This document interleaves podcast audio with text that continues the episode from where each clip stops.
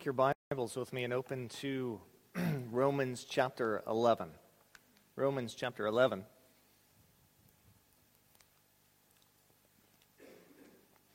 Today actually marks exactly the three quarter point in our sermon series. This is number 33 of 44.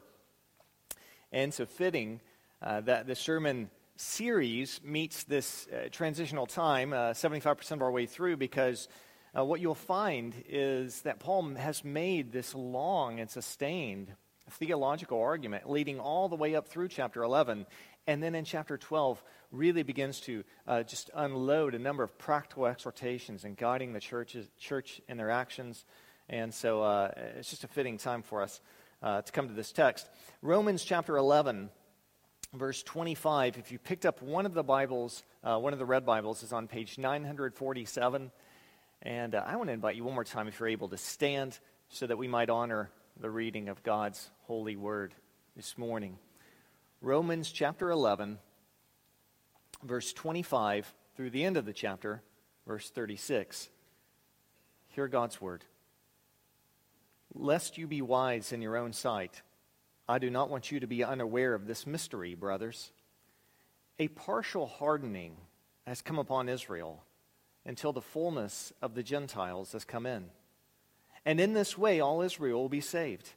As it is written, the deliverer will come from Zion. He will banish ungodliness from Jacob. And this will be my covenant with them when I take away their sins. As regards the gospel, they are enemies for your sake. But as regards election, they are beloved for the sake of their forefathers. For the gifts and the calling of God are irrevocable.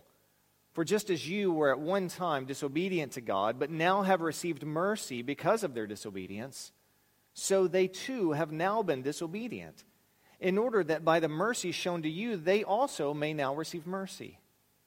For God has consigned all to disobedience, that he may have mercy on all. Oh, the depth of the riches and wisdom and knowledge of God. How unsearchable are his judgments, and how inscrutable his ways. For who has known the mind of the Lord, or who has been his counselor, or who has given a gift to him that he might be repaid? For from him, and through him, and to him are all things. To him be glory forever. Amen. Would you remain standing as we pray?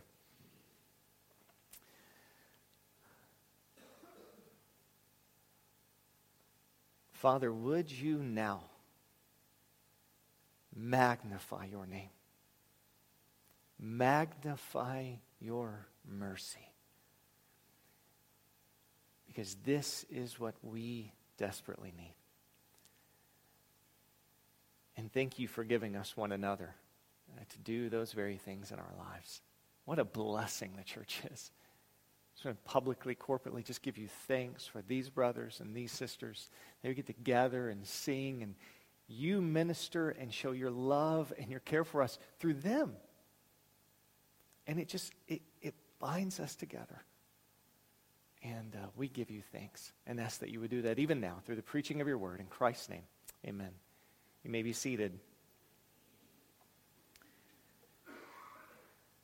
In his work uh, titled The End for Which God Created the World, Jonathan Edwards has an interesting take on what makes men happy. What is the source of our happiness? Here's a couple of sentences from that book. He writes God is their good, their happiness is nothing but the emanation and expression of God's glory. In other words, Edwards recognizes that because God wants our good and our ultimate happiness, he gives us nothing less than himself, allowing us to see him and know him and enjoy him because, as Edwards says, God is our good. Uh, the emanation and expression of his glory is the source of our happiness.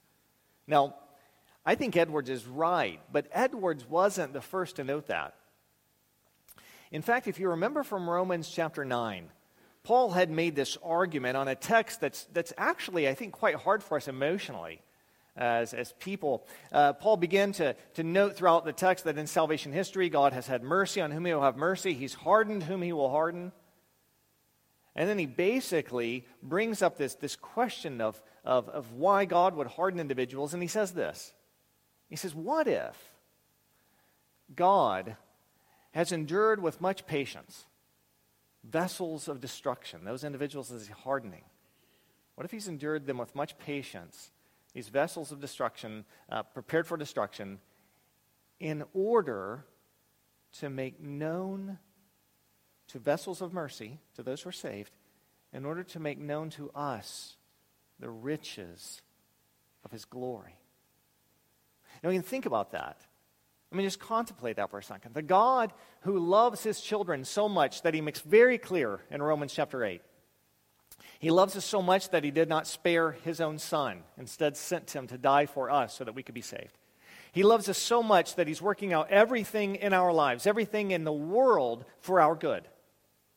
He loves us so much that he communicates to us nothing in all creation will be able to separate you from the love I have for you. That's how much God loves us.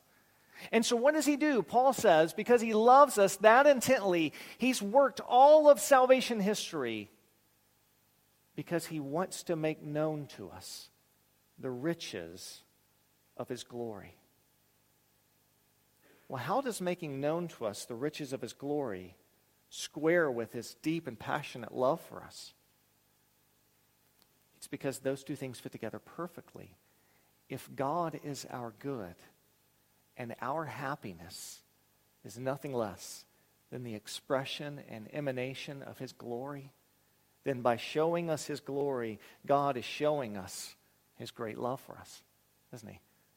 Now, I know that we don't typically or naturally think that way in our own relationships. I mean, I'm not going to say to any of you, I love you so much that I'm going to really let you just bask in my glory. Right? If I just said, you know, I've bracketed off 24 hours today, and I'm going to sit with you and I'm going to tell you just things about me that are so great and glorious. 1989 was an exceptional year for me. You're going to hear all about it, you know. And uh, I'm just going to share my feats, my skills, just, just kind of let you take in how glorious I am. Everybody not only knows that that's silly, but I think we understand why that's not loving. The reason, the reason that's not loving is because I'm quite finite in how glorious I am, right? And just to let you know, I'm not just using myself, though it is true, but it's not using myself just as, a, as, a, as an expression of you know, self deprecation or something. We could we do this using a number of other things. What if I said to you, today, for the next 24 hours, I'm going to let you enjoy this pencil and how glorious it is? You would say, that's far from loving, that actually feels like punishment. Because a pencil, I don't know, maybe lasts, you know, satisfaction gives a second, right? Now, what if we ratcheted that up? And I said, I'm going to I'm going to let you today enjoy the nicest car that has ever been built in the history of the planet. That's definitely more glorious than a pencil. I think it, I think it'd be uh, give you a little bit more lasting satisfaction. A whole day's worth, maybe not. What if we go up a little higher and I say, the Grand Canyon. I'm going to set aside a day where you can go out and explore it and enjoy it in all its glory. You, you might say, wow, not only is that very satisfying, but I, I could use a bit more than a day. And then what if somehow I could say, I figured out a way that you could safely explore the entire ocean? Well, now you might say, I need far more than a day. And why? What, what is it proving? What, what those illustrations and ratcheting up each one of them is proving is that the greater the glory, the greater the satisfaction it can provide. And yet, nothing in all of creation can provide lasting satisfaction. Why? Because everything in creation is finite in its glory. So, what does the God who loves us and wants us to find the deepest satisfaction and the most lasting satisfaction we could ever know give us? The answer clearly is Himself. For God alone is infinite in glory. Consequently, when God gives us Himself, when God expresses His glory, when He makes known to us the riches of who He is, that is the most loving thing God could do for us.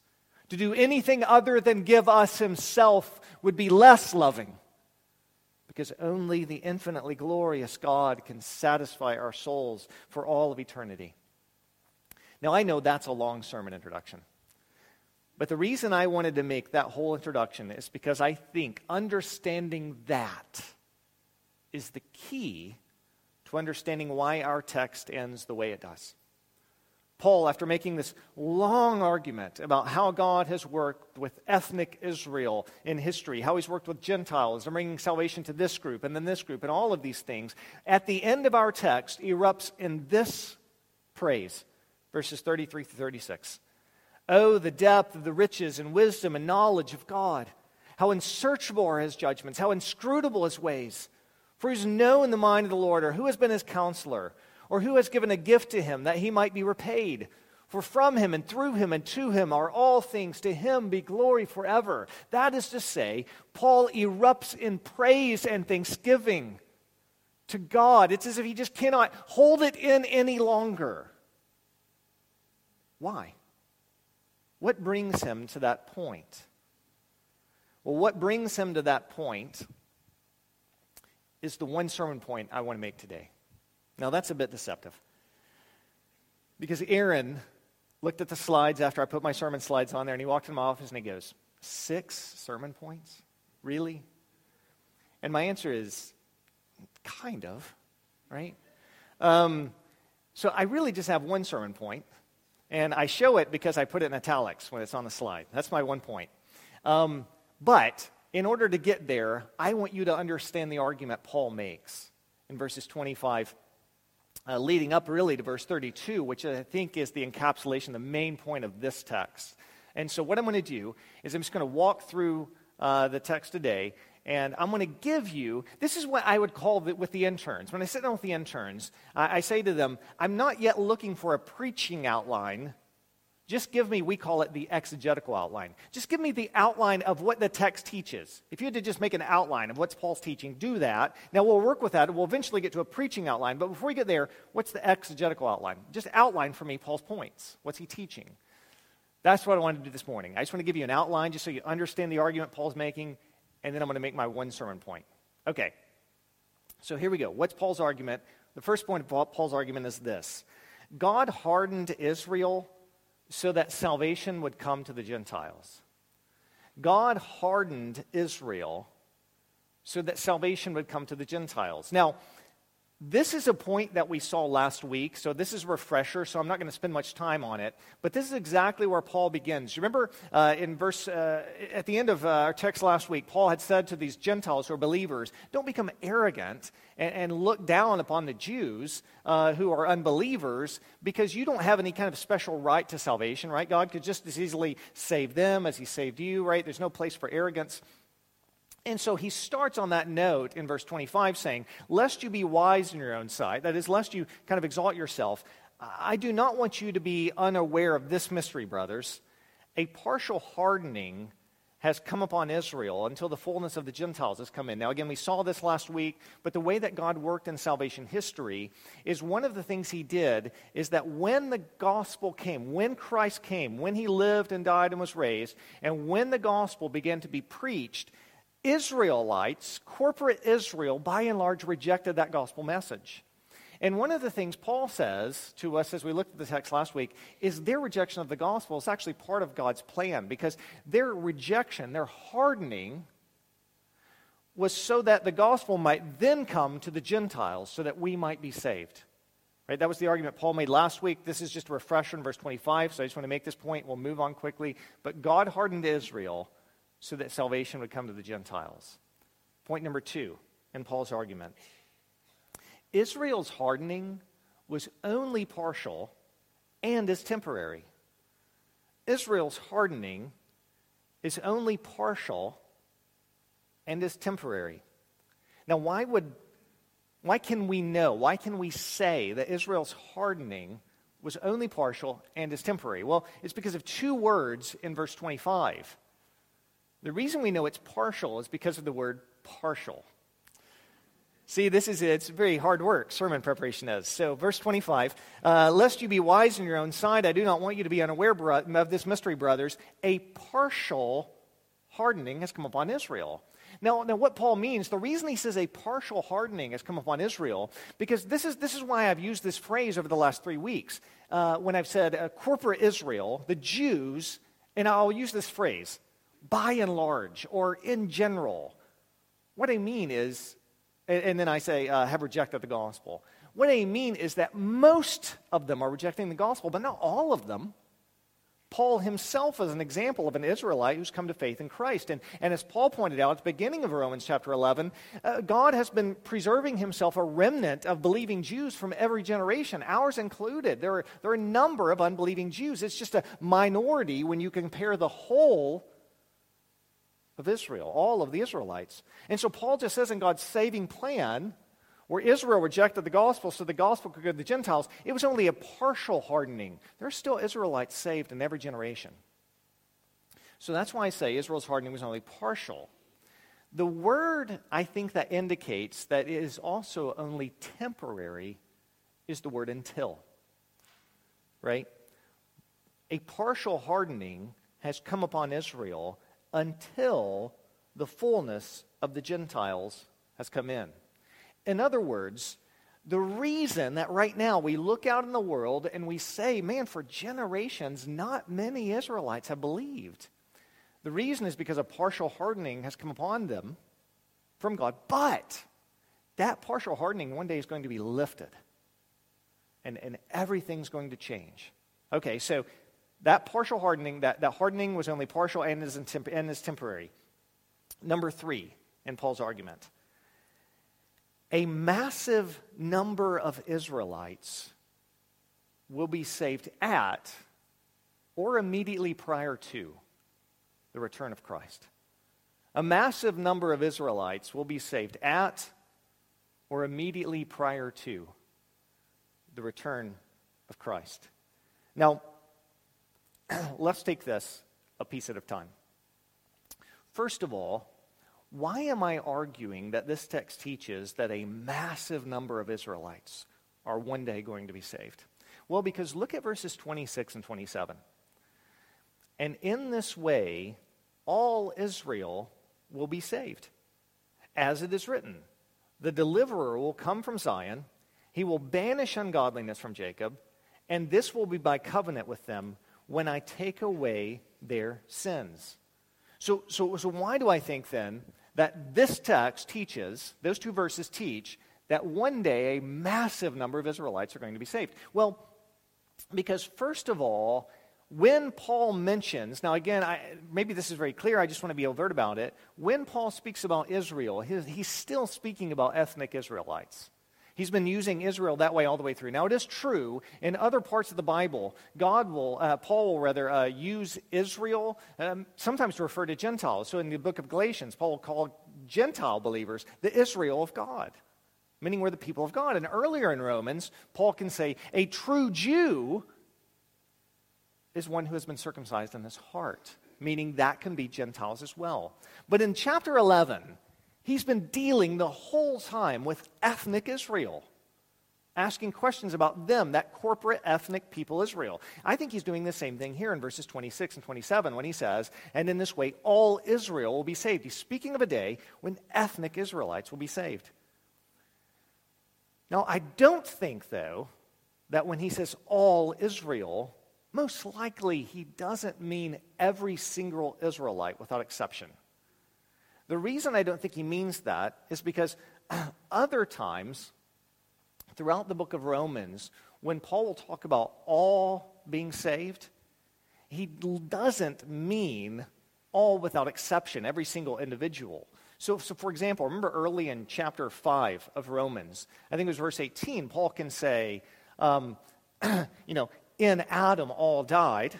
that's all without exception. In Christ, all are made alive or all are saved, right? He, he, he's not making a reference here, not meaning every single individual in the world is being saved. No, there are clearly going to be on the last day individuals who are damned, who are condemned, and bear God's wrath. But but, but he's using all in, in, a way not to mean all without uh, exception. I think he's doing the same thing when you get down to verse 32 of our text. For God has consigned all to disobedience that he may have mercy on all. Now, when he talks about, he's talking about mercy here in a saving way, and he's saying throughout history, Gentiles have been consigned to disobedience, Jews have been consigned to disobedience. Why? So that he may have mercy on all. He does not mean there um, all without exception, as if every Jew and every Gentile throughout all of history is going to be saved. But I do think by all, he means a massive number of Israelites. And the reason I say that is, is, is, one, because he uses the word all. You don't mean all to mean few, right? You don't use all to mean few. I don't think he means all without exception, but he does mean all in a massive number, I think. And also, remember back in earlier, uh, in, in, in last week's text, in chapter 11, verse 12, Paul can say this chapter 11, verse 12. Now, if their trespass means riches for the world, he was talking about if Israel's rejection of the gospel means the gospel has come to the Gentiles. So if their trespass means riches for the world, and their failure, Israel's rejection of the gospel, means riches for the Gentiles, the Gentiles had the gospel come to them and were saved, how much more will their full inclusion mean? See, the word he uses there is, is fullness. How much more will their fullness? Now, at that time, Paul's referencing the fact that Israel's been rejecting the gospel. But he looks forward to a time when a full number of Israelites will come into the faith. A full number, a full inclusion of them. Or as he uses in verse 26, all Israel will be saved. So that's why I say there's coming a day, I think, when a massive number of Israelites will be saved. It may not be every single one of them without exception, but don't err on the side of few. It's going to be a massive number of them.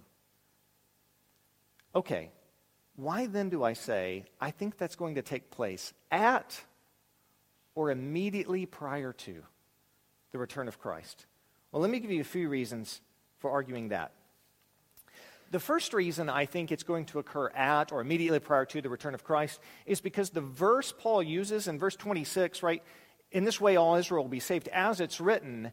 And then he uses a verse from Isaiah 59, the verse uh, John Winfrey read earlier for us, that speaks of the deliverer, the Savior coming. The deliverer will come from Zion. He will banish ungodliness from Jacob. Just the imagery of that fits with the imagery of, of Christ coming to his people. So I think Paul's using that verse, speaking of the coming of the Savior, to look ahead to the time when Christ will return. A second reason why I think that this is uh, going to happen at or immediately prior to the return of Christ is really because of a verse that we looked at last week. Do you remember what Paul said in chapter 11, verse 15? Again, he's doing the same thing he did in chapter 12. If Israel's rejection of the gospel meant that the Gentiles were saved, what would Israel's acceptance of the gospel mean? But, and now he's going to go even more, something even better. And here's what he argues, verse 15. For if their rejection means the reconciliation of the world, what will their acceptance mean but life from the dead? And I argued last week, and I think I'm only confirmed in that this week, that that phrase there, life from the dead, is a reference to the resurrection of the dead, is a resurrection from the, to the time when Christ will return and those who are alive will be glorified, those who are dead will be raised from their graves and given glorified bodies to live with the Lord forever. So, so already Paul's made this argument, I think. Israel's rejected the gospel. That meant the Gentiles has been, have been saved. Israel's going to accept the gospel, and what's that going to mean? But that Christ is going to raise us from the dead. Well, it will point to the moment that Jesus will raise us from the dead. But the third and final reason that I think Israel's going to be saved at or immediately prior to the return of Christ is because of that phrase there in verse 25. A partial hardening has come upon Israel until the fullness of the Gentiles has come in. And then Paul talks about Israel's salvation.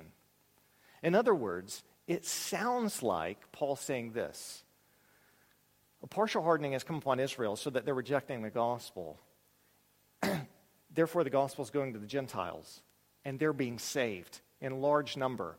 You and I are representation of that. Gentiles are being saved in large number. Now, that partial hardening, it looks like, is only temporary, and the day it's going to be lifted is, according to verse 25, when the fullness of the Gentiles has come in.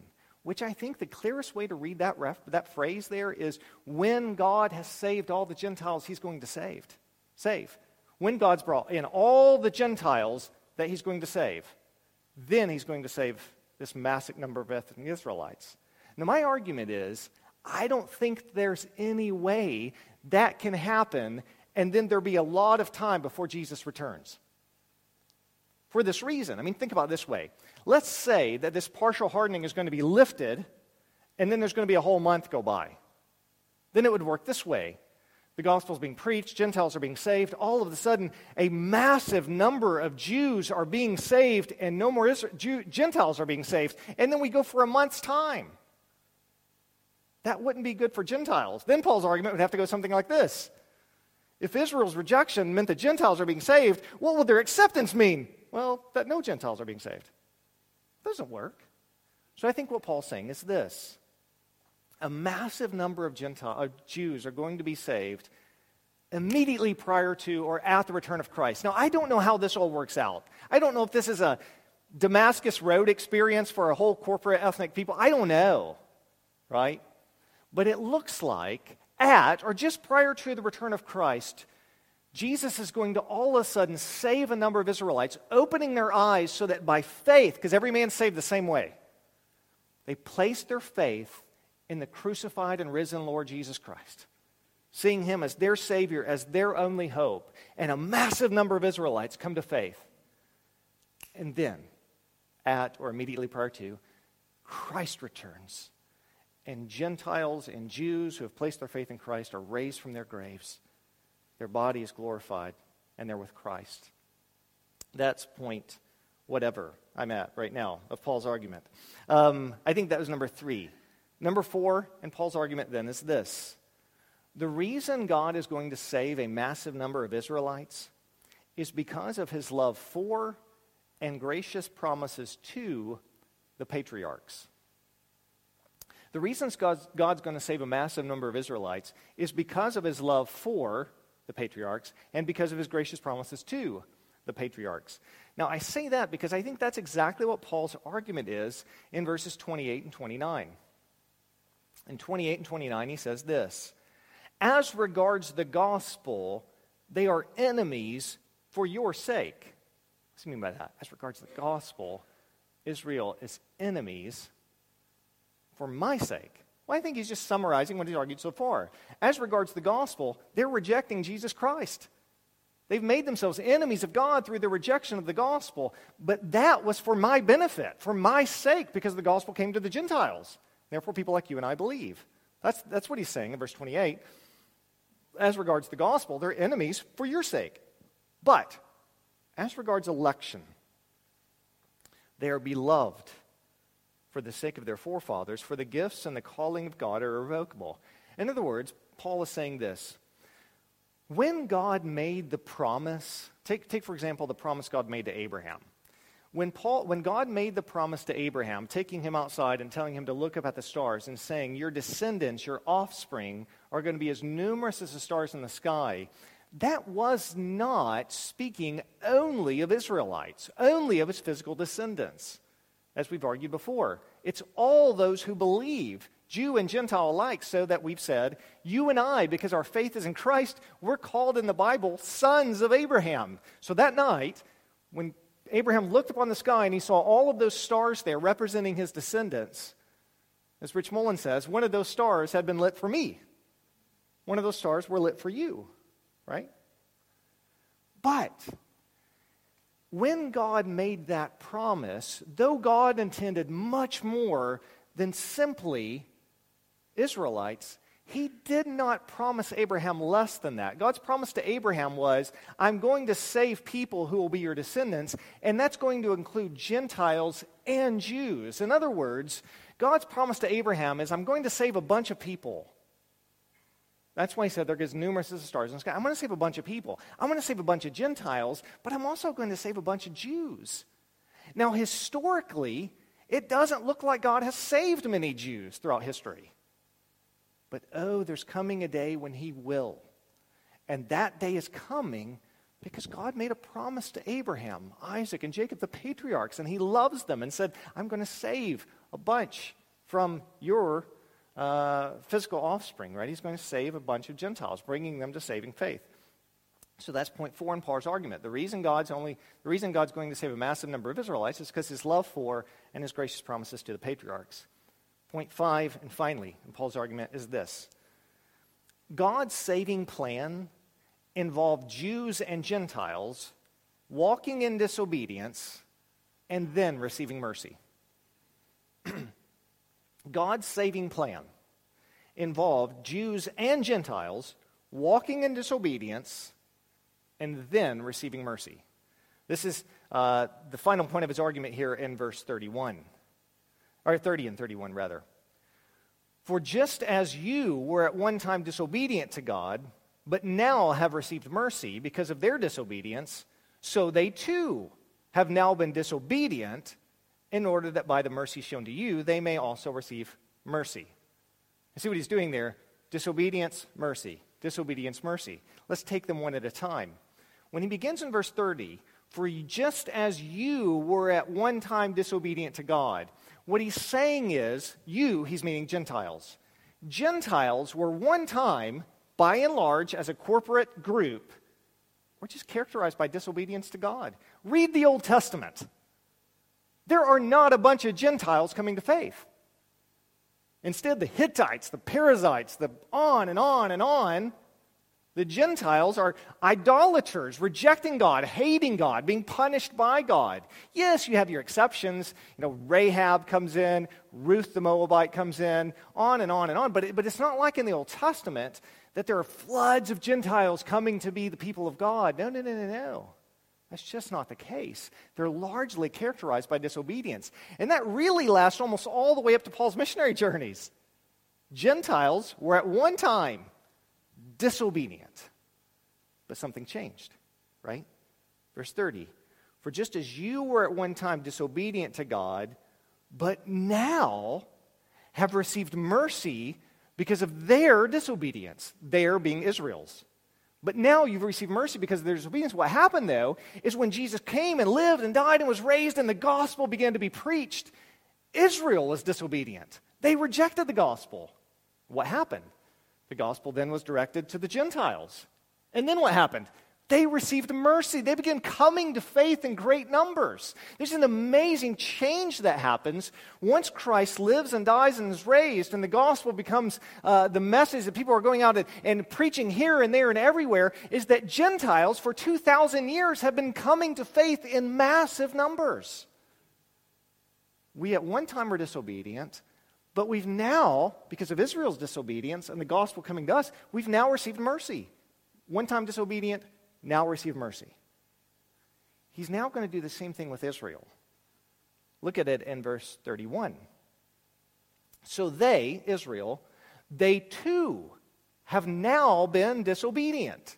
He's just making reference there to the fact that Israel, now in the present time, and by the present time we mean the last 2,000 years, right? Ever since the coming of Christ and the preaching of the gospel to the whole world, in, in this time, Israel is largely characterized by disobedience. Yes, there, there are some coming to faith, the same way you see some Gentiles coming to faith, but, but not in the same kind of measure and number that Gentiles are coming to faith. So, right now, Israel has been disobedient. By and large, they are a people who reject Jesus as the Messiah. One of the things I heard a, a guy say recently, he said he, he met with a group of um, Jews and they just had all their different varieties and shades. I'm this Jew, but not this kind of Jew. I'm this kind of Jew, but not that kind of Jew. And all of a sudden, he's talking to them. They're like 10 different kinds of Jews. And he says, Is there anything you guys all hold in common? And they go, Yes. We don't think Jesus is the Messiah. Right? By and large, disobedient. But disobedience, mercy, disobedience, mercy. So they too have now been disobedient. in order that by the mercy shown to you, they also may now receive mercy. In other words, now that the gospel has come to the Gentiles, now that you've received mercy, that's the last thing that needed to happen in order for Israel to be shown mercy as well. Everything's set in place now, and there's coming a day when Israel will receive mercy as well. And, and whether it happens in one moment or over a little period of time, whatever it is, one day we'll be able to stop and say, Israel, by and large, is characterized by faith in Jesus Christ as Lord. That day is coming. We were disobedient, we've received mercy. They are now disobedient, but one day they too will receive mercy. But what's the, what this shows is that as part that was part of God's saving plan, right? This is this is why for chapters 9, 10, and 11, God Paul has been arguing so much about God's sovereignty, his providence, the fact that he's in control of this. He's mapping this out. This is not happening by accident. God's saving plan went this way on purpose. Gentiles would have a time of disobedience, then they would be shown mercy. Israel would have a time of disobedience, and then they will receive mercy. Why? Well, this is now the one point of my sermon. Right? Okay, here it is. The Lord has designed salvation history in such a way as to magnify his grace and mercy. The Lord has designed salvation history in such a way as to magnify his grace and his mercy. Why did God do it that way? Right? He, instead of having a large time when Gentiles were disobedient and now are being shown mercy, instead of having a large time where Israel is disobedient and then one day they will show mercy, why couldn't he just have a time where everybody was shown mercy? Why have a time? Why, why was this part of God's saving plan? Why was this part of his design? Why, why did he do that? Right? If you and I were drawing it up in our arrogance, we might say, Lord, I know a better way you could have done that. Why did God do it this way? Paul answers in verse 32 For God has consigned all to disobedience. That is, here's, here's what Paul means God has made sure that both Jews and Gentiles had a time of walking in disobedience. He consigned. That's God's sovereign. I'm in control. I'm carrying on my plan. That's the kind of language used there, right? This isn't some accident going on. God consigned all to disobedience. There will be a time when you walk in disobedience, Jews and Gentiles. Why? That he may have mercy on all. In other words, it may be that if Gentiles and Jews had never walked in great disobedience, if in the Old Testament the Gentiles look at Israel's God and go, That's the God who created the world, we believe his promises, and they flood to God. It may be that when the gospel is proclaimed to Israel, if Israel by and large just goes, That's right, that's our Messiah, and they all flood in, we might go, You know what? These Jews and Gentiles, they're good people. They, they really deserve this. Salvation, we shouldn't so much talk about as a gift from God. He's, he's giving people what they deserve. These are good people. Gentiles are good people. Look at them coming to Israel's God. Jews are good people. Look at them coming to faith in Christ. But God would not allow salvation to be perceived as something that people earn. He would not allow salvation to be looked at as something that people deserved. He wanted it to be clear if anyone is saved, it is an act of His mercy. That's why He consigned all to disobedience, so that it might be mercy He's pouring out.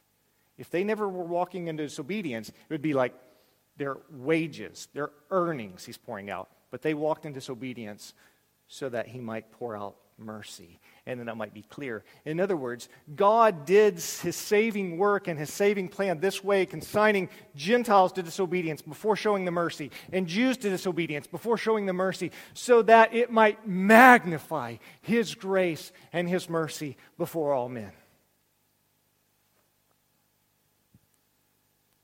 God does not allow salvation to be about the exaltation of mankind. Salvation is about the exaltation of His grace and His mercy. Now, here's my question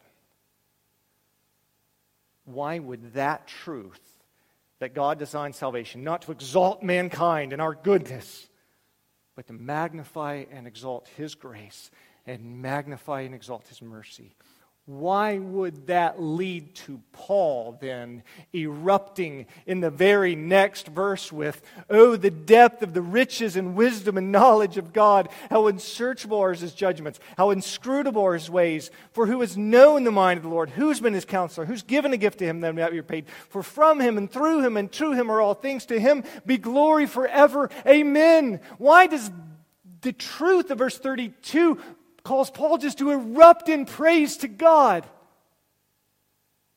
And my answer is where we begin. Because the greatest gift God could give to us, the greatest expression of his love for us, is not exalting us and giving us our glory to enjoy. The greatest expression of God's love is to magnify his own greatness, magnify his own grace, and magnify his own mercy so that we might enjoy the glory of who he is as the glorious, gracious, and merciful God for all of eternity. Did it not move your hearts this morning to sing with the people of God? His mercy is more. If we had gotten in this room and all sang together, aren't we good people? That would do nothing for our lasting satisfaction. But to be able to say, our sins, they are many. We have been disobedient. But His mercy's more. And you know what? That's exactly the way the Apostle Paul thought. Why bring up as a category our disobedience when we sing? Our sins are many. Why get together and say that? Because think of the way the Apostle Paul did. When he wanted to exalt the grace of God in 1 Corinthians 15, what did he say? I'm not worthy to be called an apostle because I persecuted the church of God. I think that's Paul saying, whatever you've done with your sin, I can one up you. You think what you did is bad? I persecuted the church of God. You know what grieves the Holy Spirit? When we gossip and backbite against one another, when we attack the body of Christ. Paul said, I physically did it. I persecuted the church. Why bring that up, Paul? Because he wanted to say this. But by the grace of God, I am what I am. Paul has no problems bringing up his past because he wants to magnify God's grace and mercy. And, brothers and sisters, this is the way God designed all of salvation history. His plan wasn't for us to be good enough.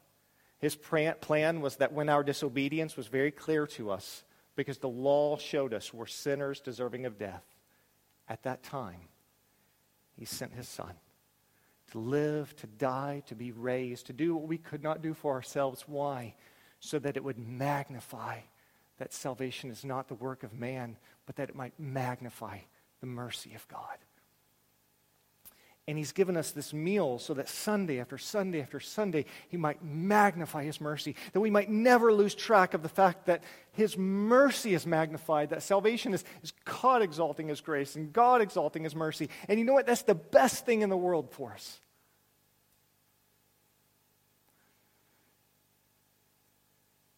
My prayer for us then is that we would become a people who sit with our God who rest with Him, who seek to know Him more and delight in Him more and enjoy Him more, and love him more, and who are then moved, as Paul is, by the fact that that great God has worked all of history and worked all of eternity to exalt himself and then give himself to us. So it's then, I think, fitting for us this morning to come to the table and give thanks to God who has given us himself as his son came and lived and died and was raised. So let's take a moment of silence this morning as we prepare to come to the table and the ushers and musicians get in place. And then we'll distribute the bread and the cup and we'll eat and drink and give thanks together. Let's take a moment of silence this morning.